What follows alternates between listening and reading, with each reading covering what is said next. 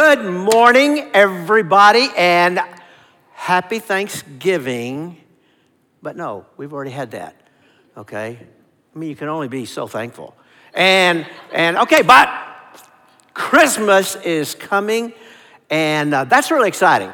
My name is Terry Cadwell, by the way. I'm the, I'm the pastor of Connect Groups. I keep forgetting who I am. We changed life groups to Connect Groups. At first, I thought I was unemployed.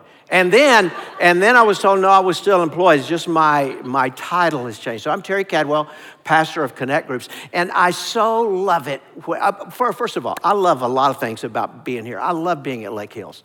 Uh, this is, um, and your vision is the vision that I've carried around with me for decades. And, and it's so nice to be a part of a church that's trying to do the same thing I've been trying to do for my whole life.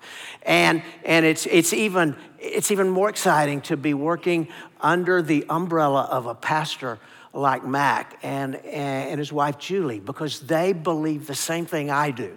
And so I'm always grateful whenever Mac says, Hey, Terry, would you preach for me? And you know what? If I ever say no, it's because I didn't hear the question. Okay, I mean, I love being up here and I appreciate so much Mac letting me be here. Now, I have a question for you.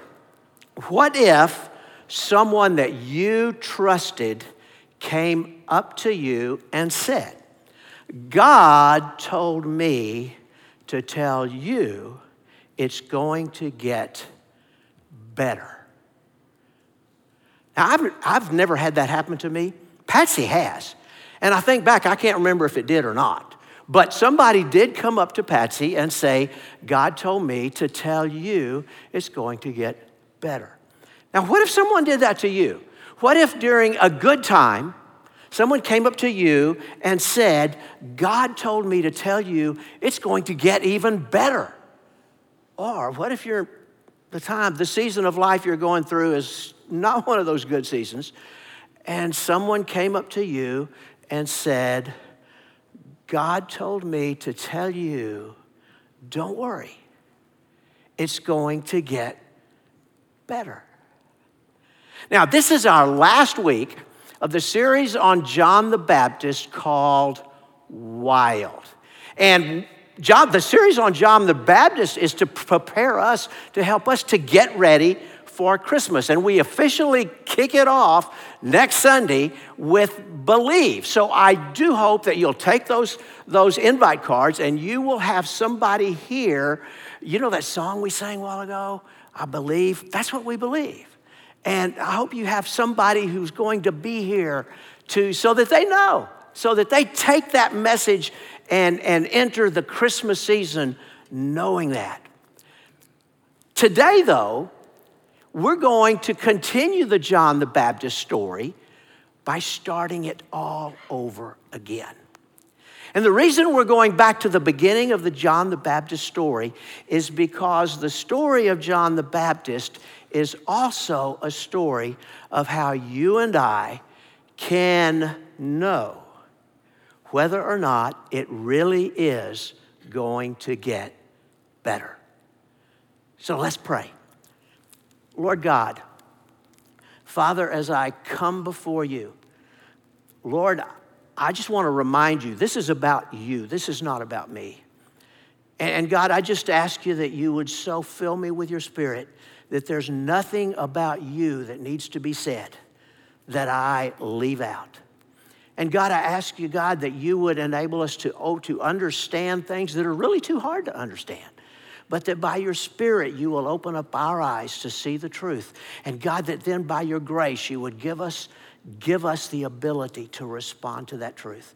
God, I ask you all of this in Jesus' holy, awesome name. Amen.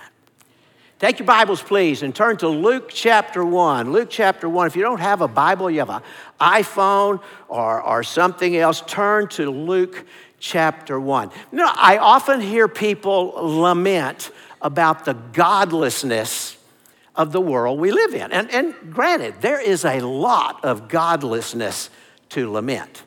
But if somebody from the first century were able to come to our century, say in a time machine, and they were to come from the first century to our century, they would think they had died and were halfway, halfway to heaven already. You know, we, we see pictures and we see videos of, of the third world, but in the first century, much of the world was the third world. It was a world of violence, it was a world of brutality, and there was a complete disregard for human life. Now, in the Roman controlled areas of the world, there was order, but it was enforced by one of the most brutal regimes in the history of the world. And in addition to all of the brutality and, and, the violence and the disregard for human life, there was also a debauchery. In fact, the first century, the debauchery of the first century world would make even some Hollywood script writers uncomfortable. Now, the primary reason for the violence and the wickedness of the first century was that spiritually speaking, it was a world that was completely blind to the truth about God. And God's chosen people, the Jewish people who, who were chosen to reveal the truth about God, they had lost their way and they were wandering around in spiritual darkness just like the, red, the rest of the world. But it was going to get better. Now, there were a few exceptions to this spiritual darkness. And one of those ex- exceptions was an old couple who lived in the hill country of Judea, which today would be the central part of Israel. Ze- Zechariah was a Jewish priest, and although much of the priesthood had been corrupted, Zechariah had not. He had sincerely and faithfully practiced his Jewish faith, hoping that God would someday reward him. And so did his wife Elizabeth. But so far, their faithfulness had not been rewarded. When they were newlyweds, like every ancient newly married couple, they waited expectantly for, for what every ancient young couple waited for children. In fact, I don't doubt that every single day, Zechariah and Elizabeth asked God to send them children. But the children didn't come. And as the years went by, their neighbors began to gossip and they whispered, Whose sin is keeping Elizabeth from getting pregnant? And somebody in the little gossiping group would say, Well, I'm sure it's Elizabeth. Zechariah, he's a really nice guy. And then there were other people that would say, No, I've met Elizabeth. She wouldn't have done anything. Must be Zechariah. And on and on the rumors spread. How long do you think that Zechariah and Elizabeth had to live with their grief 20 years, 30 years, 40 years. And not just the grief of not having children, but living with the gossip and all of the accusing looks from their neighbors. Now, Zechariah, he could have divorced Elizabeth, but he didn't. And Elizabeth, she could have abandoned her faith and become a bitter old woman but she didn't. They both remained faithful all through these years. And the whole time, they didn't know it, but it was going to get better. And then one day, Zechariah was presented with an unexpected and incredible opportunity. Look in Luke chapter 1, beginning in verse 8. Luke 1 8. One day, Zechariah was serving God in the temple for his order was on duty that week. Now, his order, the, the Jewish priests, they were divided up into orders. And in Zechariah's particular order, there were probably about 350 priests. As, as was the custom in verse 9, as was the custom of the priest, he was chosen by lot to enter the sanctuary of the Lord and burn incense. Now, to burn incense in the temple's holy place was the most honored of all priestly duties. But there were probably 18,000 priests at the time of Zechariah. So to be chosen to burn incense was, was a once in a lifetime opportunity. Not just once in a lifetime, because there were many priests who never had that opportunity. So Zechariah, he stood in a circle of about anywhere from four to eight priests, and he, they were all facing outward. And standing in the middle of this little circle of priests was the high priest. And the high priest would hold a number of fingers behind his back. And while he was doing that, a temple officer would walk around the circle counting one, two. And when he got to the when he got to the person that corresponded with the number of fingers that the, that the high priest was holding behind his back, then the high priest would shout, Stop! And guess who he, the temple officer, was standing in front of?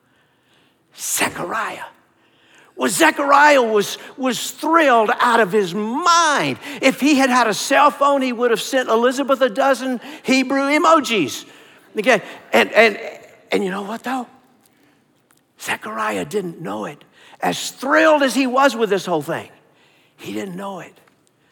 But it was going to get even better. Was Zechariah stood, stood at the foot of the, of the steps leading up to the temple's holy place. He was probably a little bit nervous. He needed to get this right. And then when the ram's horn sounded, Zechariah started up the steps and went through the outer veil into the temple's holy place, right in front of the incense altar. And then when the second ram's horn sounded, Zechariah took a bowl of, or, or, a tray of, of incense and he poured it over the hot coals of the incense altar. And then he began to recite a prayer. Now, it was a prayer that had been scripted many years before based on a promise that God had made through the prophet Isaiah. 700 years before Christ. Okay, I'm going to go back here. 700 years before Christ.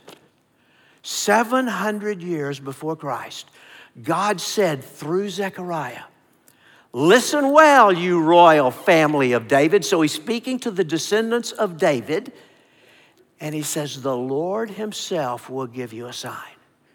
Look, the virgin will conceive a child.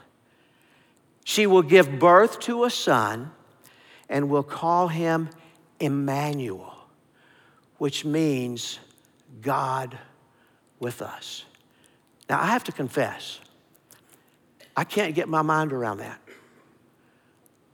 I've been trying for 50 something years that the Creator God would become God with us as a 19 inch old baby, a 19 inch long baby.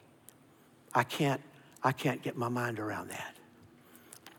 Now, from that prophecy and promise came a prayer that Zechariah was about to pray. Now, I want to put that up on the board, okay? And I want you to look at this, look at this prayer we're going to say this together.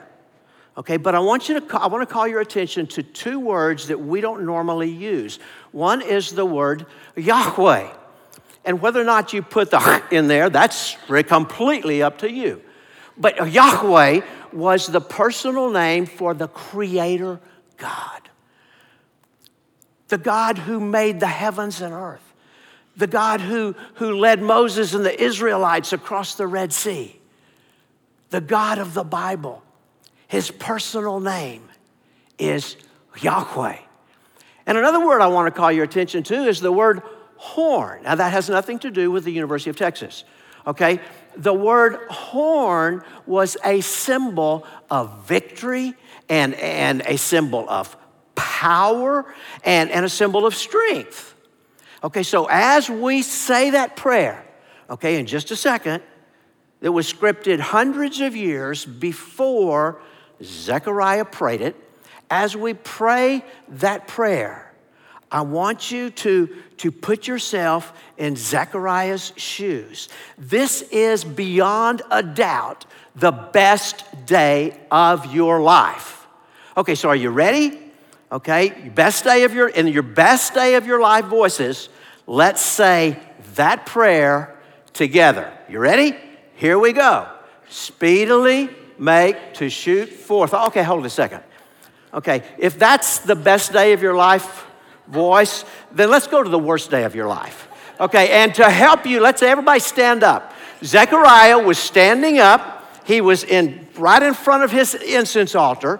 He was about to to say a prayer that had been said hundreds, if not thousands of times before him by other priests who were standing in exactly this same place. So you are Zechariah. It's the best day of your life. Are you ready? Now, this time, let's do it right. Ready? Speedily make to shoot forth the branch of David, your servant. Exalt the horn of your salvation. For in your salvation we trust all the day long. Blessed are you, Yahweh who causes to spring forth the horn of salvation. Much better. Good shot. I like the way you did that. Now, Zechariah, he had probably just finished this prayer when suddenly, within arm's length, standing just to the right of the altar. Now, that's to the right of the altar for Zechariah. That's going to be to the left for you. But within arm's length, right there, is an angel. Now, folks, you need to understand Zechariah had never seen anyone beam down from the Starship Enterprise. Okay, and there he is.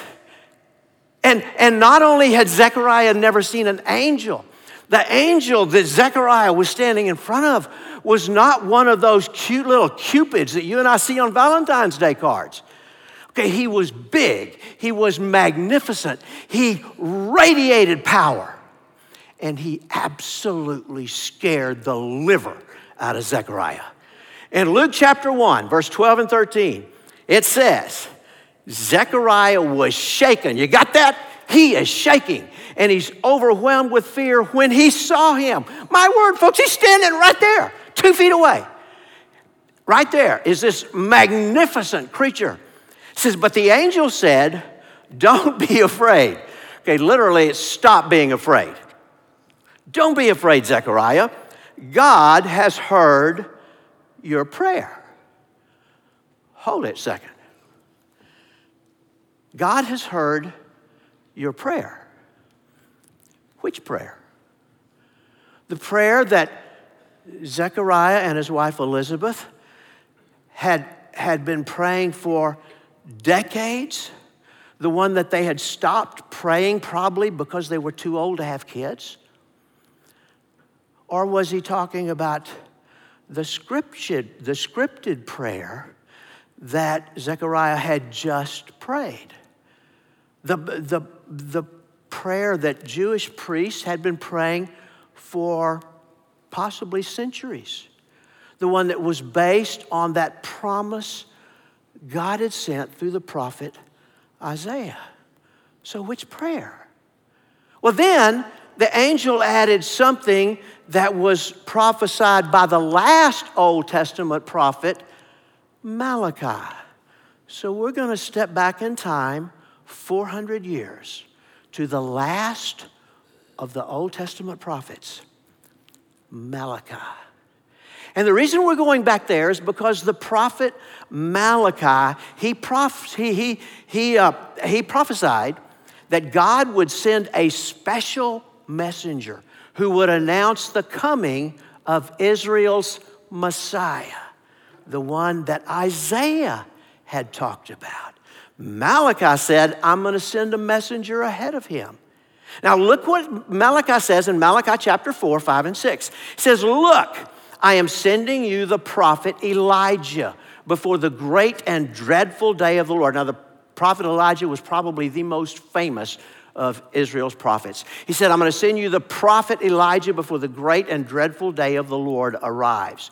His preaching will turn the hearts of the fathers to their children and the hearts of the children to their fathers. Now, compare Malachi's words with what the angel then tells Zechariah in Luke chapter 1. He says, Your wife Elizabeth will give you a son, and you are to name him John, John the Baptist. Now we're going on, jump to verse 17. He will be a man with the spirit and power of Elijah. He will prepare the people for the coming of the Lord. He will turn the hearts of the fathers to their children. The angel says, Zechariah,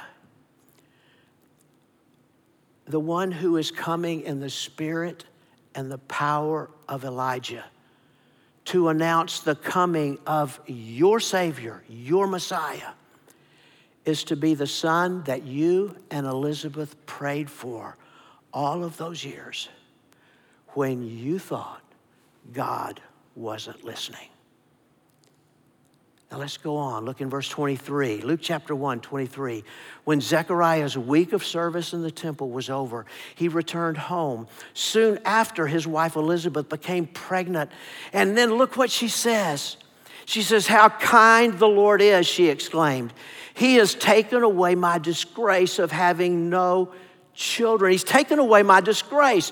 Decades of grief and gossip and all of these accusing stares were suddenly going to be eclipsed with the birth of a miracle baby. But Elizabeth, it's going to get even better. It's going to get even better. Let's jump to Luke chapter 1, verse 57. When it was time for Elizabeth's baby to be born, she gave birth to a son. Now we're going to jump to verse 67. Then his father, Zechariah, was filled with the Holy Spirit. Praise the Lord, the God of Israel, because he has visited and redeemed his people. He has sent, a, sent us a mighty Savior from the royal line of his servant David, just as he promised. And then he looks into the face of his little son and he says, And you, my little son, will be called the prophet of the Most High because you will prepare the way for the Lord. Zechariah's and Elizabeth's baby, John the Baptist, is going to be the one who will introduce Jesus to the whole world. Now I want to go back to that question. Which prayer was the angel talking about? When the angel said, Your prayer has been heard, was he talking about the prayer that Zechariah and Elizabeth had, been, had prayed for decades, asking God to give them a child? Or was he talking about the scripted prayer that Zechariah had prayed when he poured incense on that incense altar? The one that countless numbers of Jewish priests had prayed before Zechariah, that was based on the promises of God to send a Messiah. Now I'm asking you, which prayer? Somebody tell me. Both. Good shot. Both. Both. Folks, who but God could do that? Who but God could. I'm sorry, y'all, I'm getting allergies all of a sudden. Who but God could connect a 400 year old promise with an old priest and his wife 400 years later?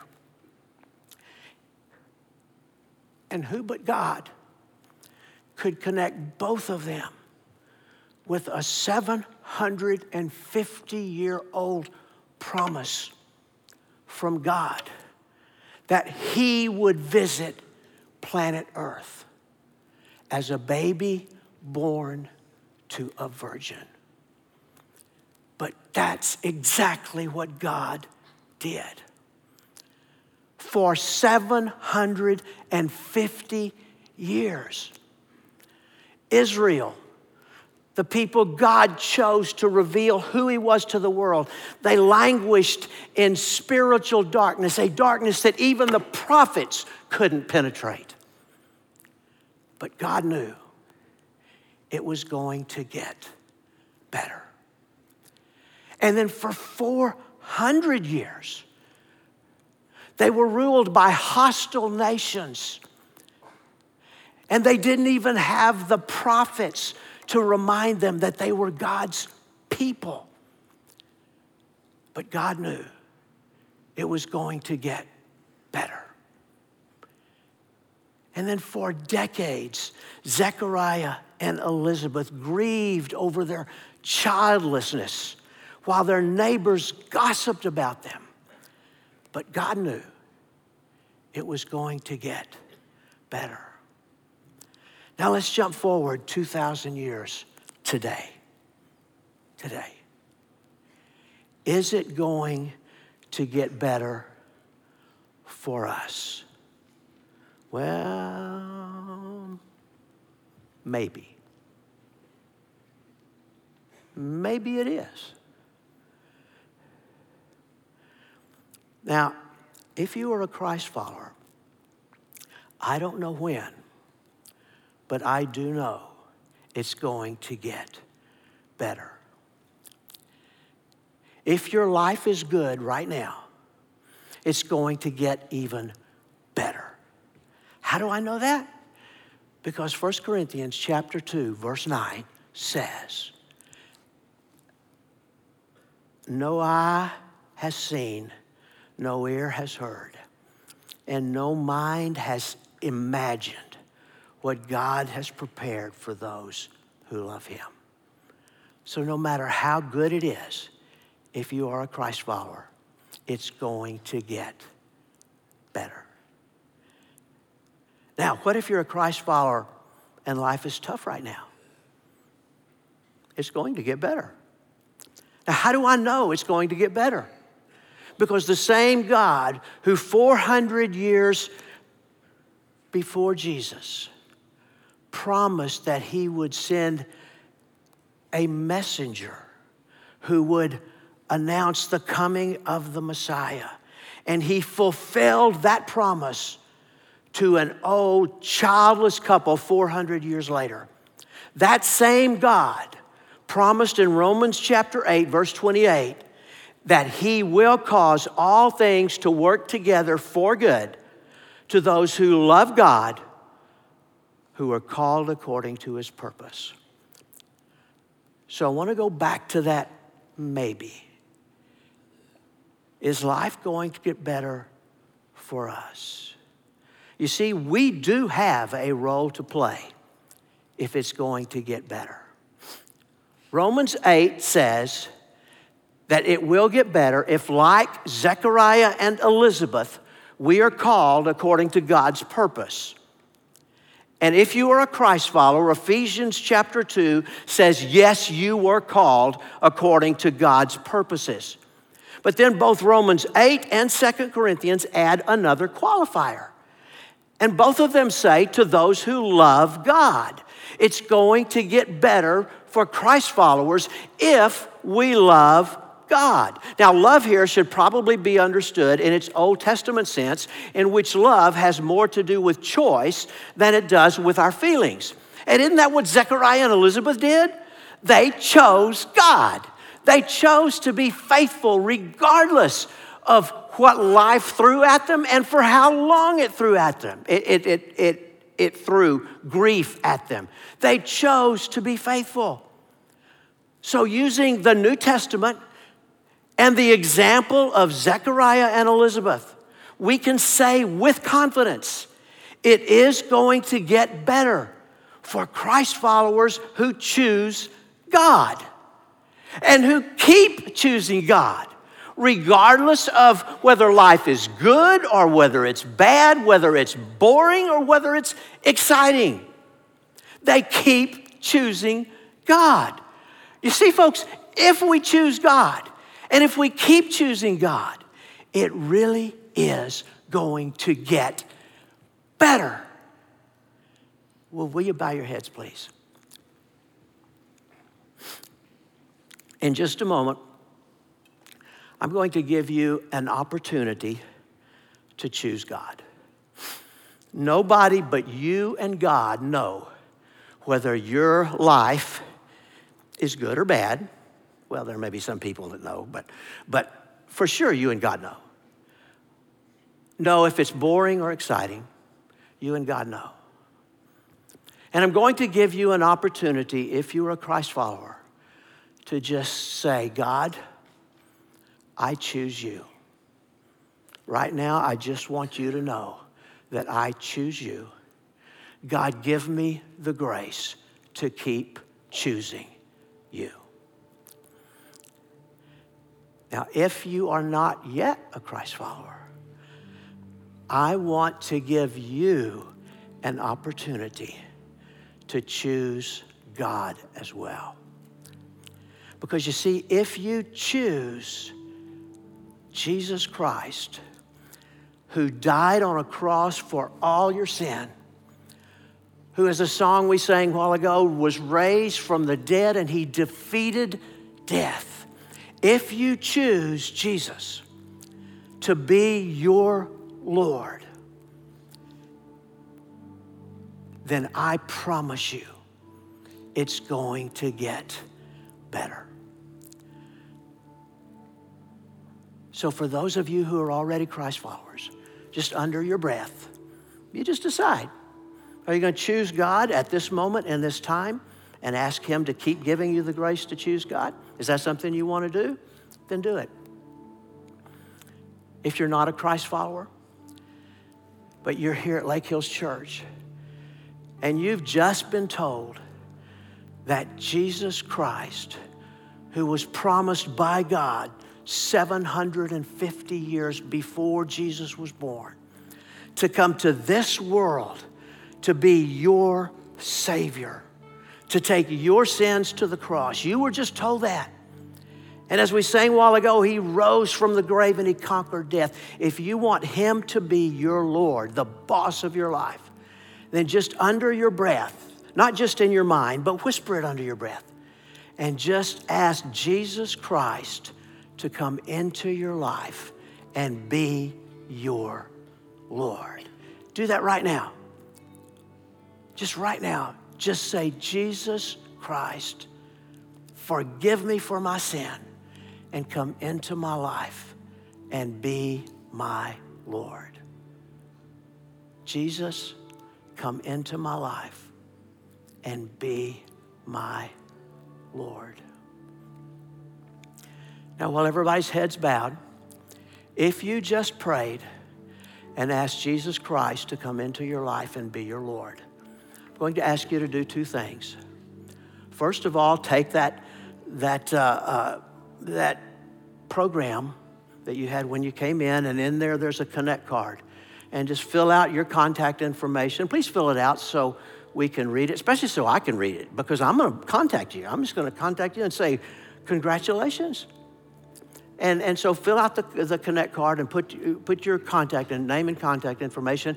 And then down there where it says, I committed my life to Christ this week, just check that box. That's it.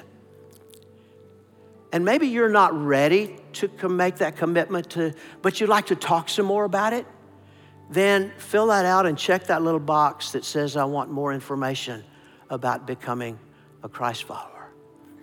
And I'll call you and we'll have a conversation, probably right here at church, one, one of these Sunday mornings, 10 or 15 minutes, and we'll just have a conversation. So that's the first thing I want you, to, I'm asking you to do. If you just pray that prayer and ask Jesus to come into your life and be your Lord. The second thing I'm going to ask you to do is if you just prayed that prayer, would you just raise your hands? We have kind of a tradition around here. Just raise your hand. This is kind of telling God, God, I'm serious, but it's also marking this time in your life as the precise time that you ask Jesus to be your Lord. Just raise your hand just a second.